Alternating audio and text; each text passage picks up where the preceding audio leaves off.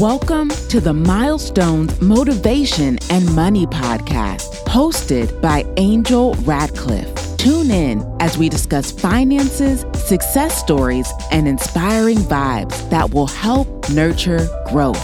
Hey, hey, hey, everyone. Welcome back to the podcast. Today's episode, we'll be speaking with Veena Jetti.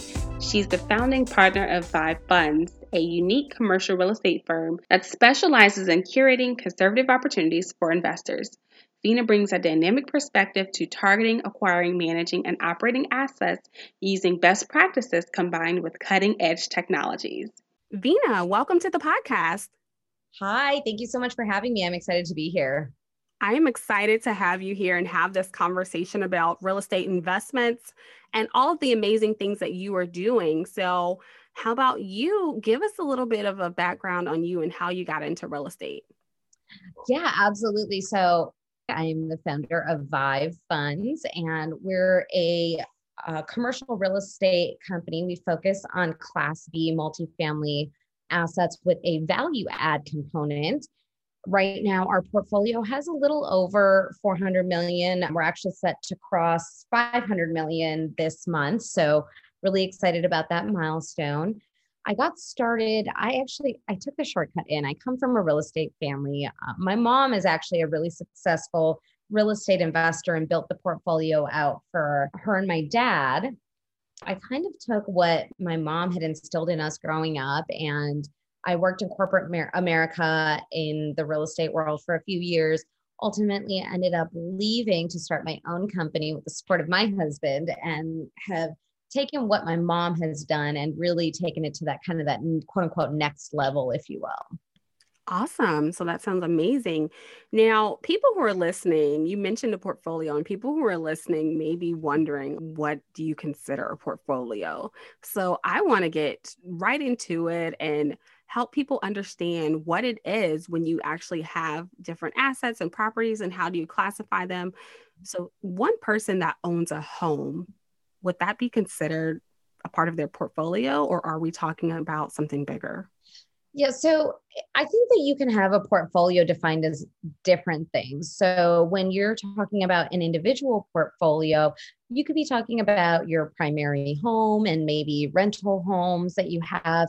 Uh, when I'm talking about our company's portfolio or my portfolio, I'm talking about our multifamily assets that are in the portfolio. So if you think of it kind of like a stock portfolio, right? You might own a small piece of a thousand different stocks. That would be your stock portfolio. So within the regards of multifamily and Vive's portfolio and my portfolio, it's just different multifamily assets. So we have about, oh gosh, I'd have to count probably somewhere over, over 15 or 16 large multifamily assets in our portfolio, meaning over 100 doors on each asset.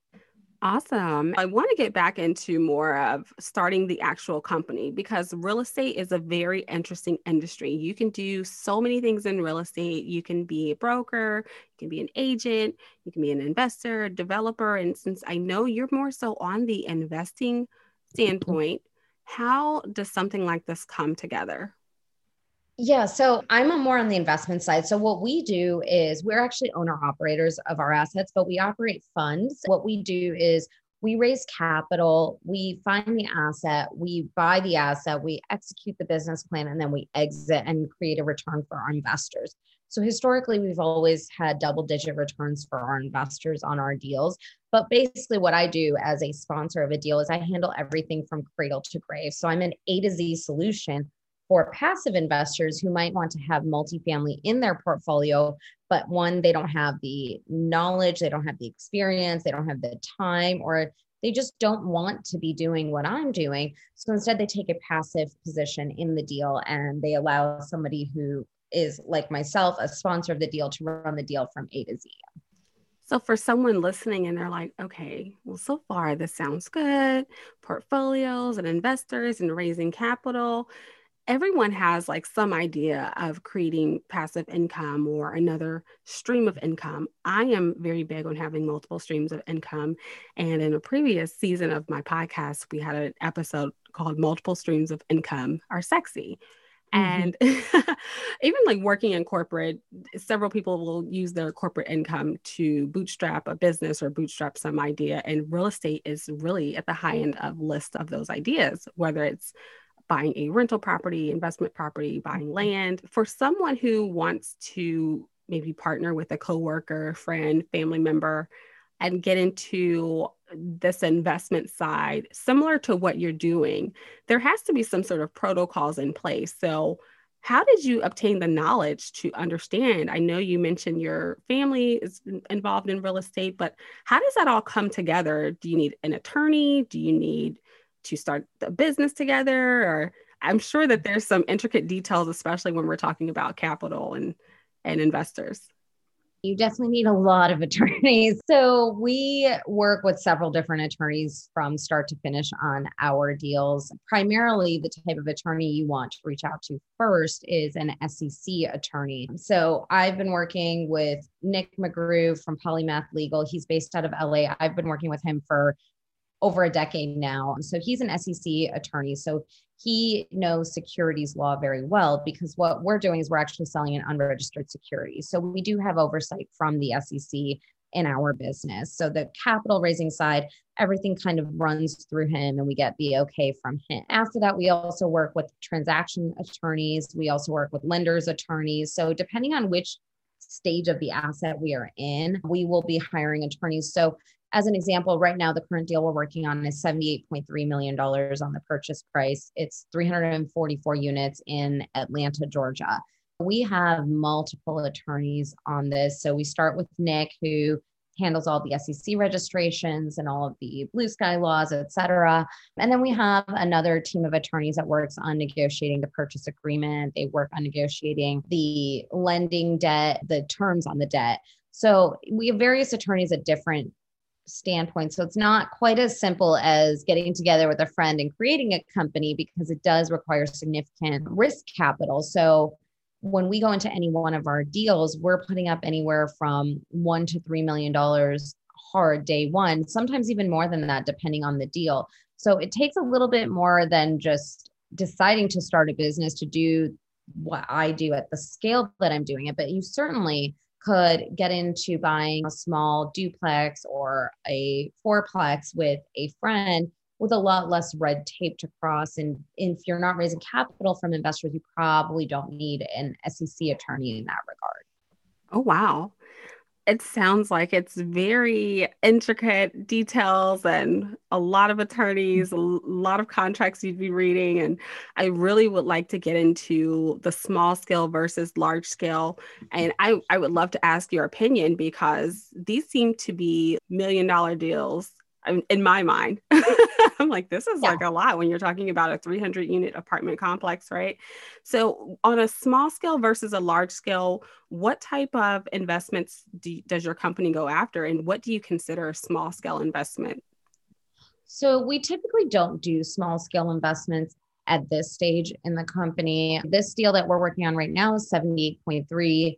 The deal we did prior to this, actually during COVID, was 80 million. So we don't necessarily do anything on the small scale side. I would say the smallest transaction we would potentially look at today it's tough to say but probably around 50 million would be our smallest transaction we would consider. We may consider something a little bit smaller but there'd have to be a really compelling reason for us to take it on. So I, I mean i think it's all relative right? So if you talk to somebody in the single family world anything even a couple of million could be considered a large scale project but if you're talking to someone in the multifamily world, a couple million is definitely on the smaller end, but there are transactions that happen from the Starwoods of the world or the Blackstones of the world that happen on a billion dollar basis. So they would look at an $80 million deal and say, yeah, that's kind of small scale. We don't really do that. It's too small for us to do. So I think it really just depends on the size of your business and where your comfort is. But for me, it's actually pretty much the same amount of work, whether I'm closing a $70 million deal versus a $20 million deal. And then once you get too small, you lose a lot of the economy of scale. So it actually gets a little bit tougher to close those like three and five million dollar transactions, for example. Okay. And, and I want to get into your current investment criteria. So, anyone who's thinking mm-hmm. about maybe investing with your company and listening and like, wait a minute, like she's really like in this because when you say $50 million, like this is not like mom and pop type deal. So, there may be someone listening who's like, well, how do I get involved in this? And then, of course, with you seeking out capital and investors, what's the criteria? Yeah, so we're actually pretty lucky in the sense that we overfund all of our deals. So our investors are really loyal to us. They invest in multiple projects with us and our investors really understand and know our business plan. So we're now at a point too where it's kind of a two-way street, right? Which is a really nice place to be at. We get an opportunity to interview our investors and see if they're a good fit for us just as much as if we're a good fit for them and their portfolio. Our investment criteria typically we're looking for a IRR and internal rate of return of anywhere from 12% on the low end to about 15% on the high end is what we're typically seeing. And that's net to the investor. Um, so that means after all fees and everything is paid out, that's what the investor can actually expect to realize into their account. The equity multiplier on funds invested is about, I'd say like 1.5 on the low end, 1.8 on the high end, meaning if you put $100,000 in, by the end of the project, you're looking at getting anywhere from 150 to 180,000 dollars back in today's market. Now, this changes as market cycles cycles change. So when we put investments and opportunities out, our numbers are always as conservative as possible for our investors so that there's room to improve and we like to under promise and over deliver our buy criteria is we have select target markets that we look at. We also look at deals that are only really 100 units and up, but realistically, we're only looking at deals that are like 200 to 300 units and up. We look at deals that have a $50 million and up price point, but more importantly, they have to have a logical business plan that we can see and we know we can execute on. So we look for what's called a light value add or a moderate value add. We have no issue doing a deep value add, but then the returns have to be a little bit higher to commiserate with the risk that we would be taking on. So it really varies from project to project, but typically the cash on cash that you can expect to see, which is the annual cash flow from the deal, we look at anywhere from six to 8%, depending on the deal that would be pretty standard, pretty usual for us to hit. Veena, thank you so much for that. It sounds like you definitely have to have a, a, lot of reserves and, of course, the emergency fund and assets to get involved in a deal like this. With myself being a financial educator and really big on finances, I'm over here and crunching numbers, and I'm like, this sounds like it could actually be a great return aside from mm-hmm. investing in the stock market.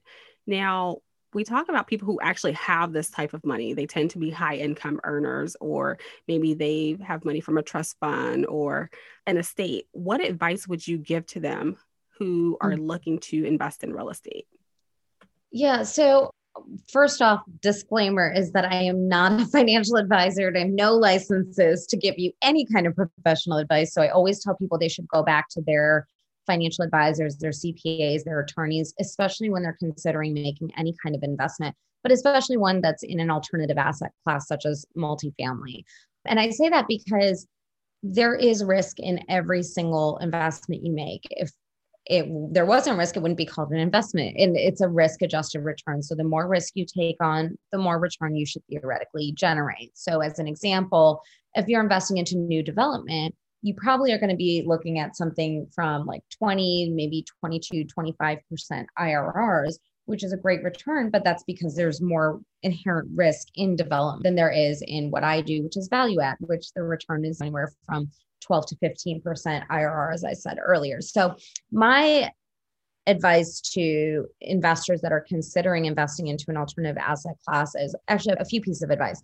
One is rely on the people that have a fiduciary duty to you to decide whether this is a good fit for your portfolio. Yes, the returns are great, but this also means that you're taking on some amount of risk outside of the stock market. And what I like about real estate personally is one, it generates a different tax, I guess I should say, like the tax benefits that are generated from real estate are a little bit better or fruit, more fruitful for me and for my personal portfolio. So you should definitely talk to your CPA about how real estate would affect your uh, tax implications. Secondly, I like real estate because it is not quite as volatile as the stock market. So you don't tend to see such large swings overnight the way you would potentially in a stock market.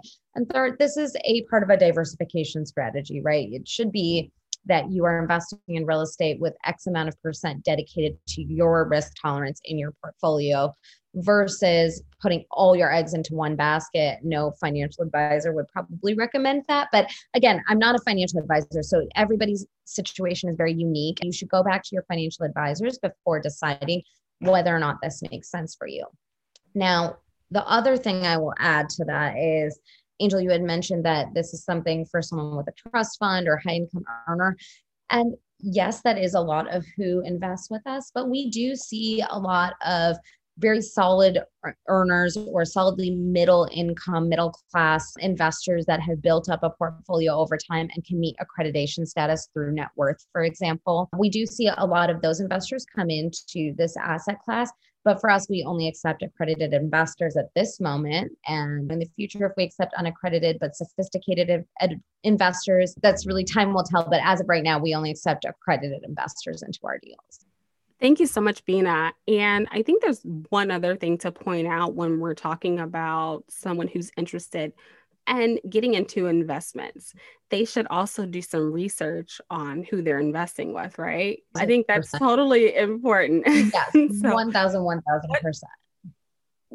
What should the new investor potentially be asking that deal sponsor? Yeah, it's funny because there's just so much to know with these types of investments. And I see these investments that are marketed, which I think are actually very dangerous to be completely frank and transparent with you because if you are a passive investor and you don't play in this space, you might not know what you don't know, right? The questions that I like to ask sponsors are really more deep dives into who actually you're speaking with. Are you speaking to someone who is a sponsor or a GP or a fund manager? you want to know exactly what role they play in the deal. You want to understand how they're compensated in the deal. You can there are ways to look up and verify their fund on the SEC website. It's called edgar.gov. There's a ton of research and questions that I think should go into uh, making a decision like this because of again the nature of the way these deals are structured. It's not entirely transparent, and sometimes it can be a little bit hard for passive investors to really understand what they're investing into. So I think that there's a ton of different questions that can and should be asked. And most good sponsors are going to answer those questions either one on one or through their conference call or their offering memorandum should answer the vast majority of these questions. I know you and I spoke a little bit about I, I put together a whole entire masterclass on how to passively invest in these types of deals because there's just so much knowledge to know and understand when you're making these types of investment. Well, that sounds really interesting. So, I definitely would like to give you a chance to talk more about the master class. There's so many things in real estate, again, so many things that you can do. And in the pre show, I found out we have so much in common. Uh, we've mm-hmm. both lived in Illinois, we both reside in Dallas right now. And Dallas has a very interesting real estate market, especially on the commercial side. And I've been here for a bit over 10 years. I paid attention to what's happening, especially the growth. I've lived in a few different areas. Dallas has just grown, but I've noticed one particular area, which is South Dallas, has not grown. It's grown to be more industrial, not more with multifamily, not more with the commercial real estate. And that puzzled me I was like, what the heck is happening? I had an interest in real estate. And, and another thing, our, you said your mother was in real estate. My mom's been in real estate for 20 years. She's a real estate broker in Illinois. And I said, i may want to get into real estate. Let me see what's happening. And went through an entire commercial program. We had I'd say some high power people coming into those classes from various commercial real estate companies and various trade organizations and really discussing the history of the Dallas real estate market and why certain parts have not been developed or reinvested in. And, and what I was told by a white male say, well, we don't have a diverse group of people at the table to make those decisions. The people mm-hmm. who are sitting at the table He said, they look just like me. They've probably never lived in these areas. They're making assumptions and they're assuming that people in a certain part of town maybe don't have money. So they're not going to put a nice shopping center there. And I was like, what? Are you kidding me? Mm-hmm. With your experience and, and really being in real estate and, and understanding like how important it is to show up not only as a woman, but as a minority and, and networking, how has that impacted your relationships and really understanding more? And I want to delve a, a bit deeper because it's a, such an interesting conversation. Yeah, I think, oh gosh, this is like such a, this is such a big topic. And I think it's such an important one that we talk about. So, certainly being a woman in this space, I mean, I don't even know the last time I was in a room where I was not the only woman or only minority woman at that. But what I will say is, I think that the more of us that are in this space, the better it is because even this deal and the last deal that I launched, I actually did it as a JV partnership with another minority woman led company, which is really exciting because it's rare to have one woman in the space, let alone two women leading these uh, deals. And we actually just launched a $100 million fund together called Rev Fund, which is a real estate acquisition fund for multifamily, Class B multifamily assets. But I think that the the truth of the matter is when you're looking at development, and I don't play in the development space, I very much am a one trick pony right now and focus really on the uh, multifamily value add side at this moment. But when you're looking in the development space, what I think is tough is there is a lot of feasibility reports and studies that go into spending millions or hundreds of millions or billions of dollars even on assets. I think that typically when you look at the demographic reports and you look at the areas, it's very hard to pay for value of what could be versus what is there today. And I think that's why certain pockets of DFW just aren't seeing the same amount of development dollars, not because there's so much like an opinion on what I think or what you think or what anybody thinks, but really that's what the demographic data is typically showing. We we also pull demographic data from like a household income perspective on any of the assets we acquire because we want to know what the top dollar our potential tenants could afford in rent because if they can't afford the price that we want to charge in order for our numbers to work then it doesn't really make sense for us to move forward because we can charge what we want all day long. But if we can't get it then it's just going to be a occupancy issue for us as operators. So there's a fine balance between knowing what you can charge knowing who your tenants are and also knowing what the potential lies in the uh, deal itself. Thank you so much for all of the clarification. And demographics definitely make sense, especially when you're pulling the data and you're seeing if is your target market in this area for, for this luxury ab- apartment or if you're doing a renovation and you're wanting to increase the rent to x amount of dollars so uh, it definitely makes sense so appreciate it so another question i have as far as you starting your company now let's go back to your why everyone always has their why of why you're passionate about something, why you did something. And I, I, know earlier in the show, we talked about your family really being involved in real estate. But what was like that breaking point where you said, this is it. I'm going out on my own. It was actually um, the first year that my husband and I paid joint taxes because I was a W 2, I was working for somebody else. I had, I didn't have full time real estate status. Now, obviously, I work like 100 hours a week. So I meet those qualifications. And it's just been really tax beneficial for us since then. So that was actually the catalyst. The reason why I do this, though, today is not so much for the money. For me, it's actually one, it's a passion. I absolutely love what I do. But two, going back to having women at the table, I have twin toddler daughters. So it's really important to me that they see people that look like them that are in these spaces and that they know that they are not limited by what anybody else tells them that they want to do. For me, that was like really important. So for me, it's more of a legacy that I want to leave behind for my kids than anything else. I love that. Absolutely. You have to let children know there's no glass ceiling, especially young girls. Exactly. About the last 30 minutes discussing all of you and all of your company. Tell us something about you that most people don't know. Oh, okay. This is a good question. Do you want it to be something professional or something quirky? Because I'm very it can be whatever you want to put out there. I'd say that. Okay, let's see. I mean, I'm like kind of an open book, so really, I don't mind putting much of anything out there. But let's see. Okay, so I well, anybody that's like in my closer inner circle knows that I am totally a foodie. I will travel to eat at good places. So my husband and I have like taken trips before just entirely centered around a restaurant that we heard was good in another state. I will travel anywhere for good food. That is hilarious because I am also a foodie. yes. Oh, so good. So if you if you lived in Chicago, then you know about Portillo's and Giordano's, oh, and yeah. they they ship. Giordano ships their pizza. Portillo's will ship their their Italian beef. Yeah, oh, you know, oh, my gosh. so yes, definitely, definitely. And Garrett's popcorn. so I, yeah. I'm yes, all about the food. Of course, with me being more on the financial side and really honing in on finances, my entire brand is centered around this phrase balling on a budget.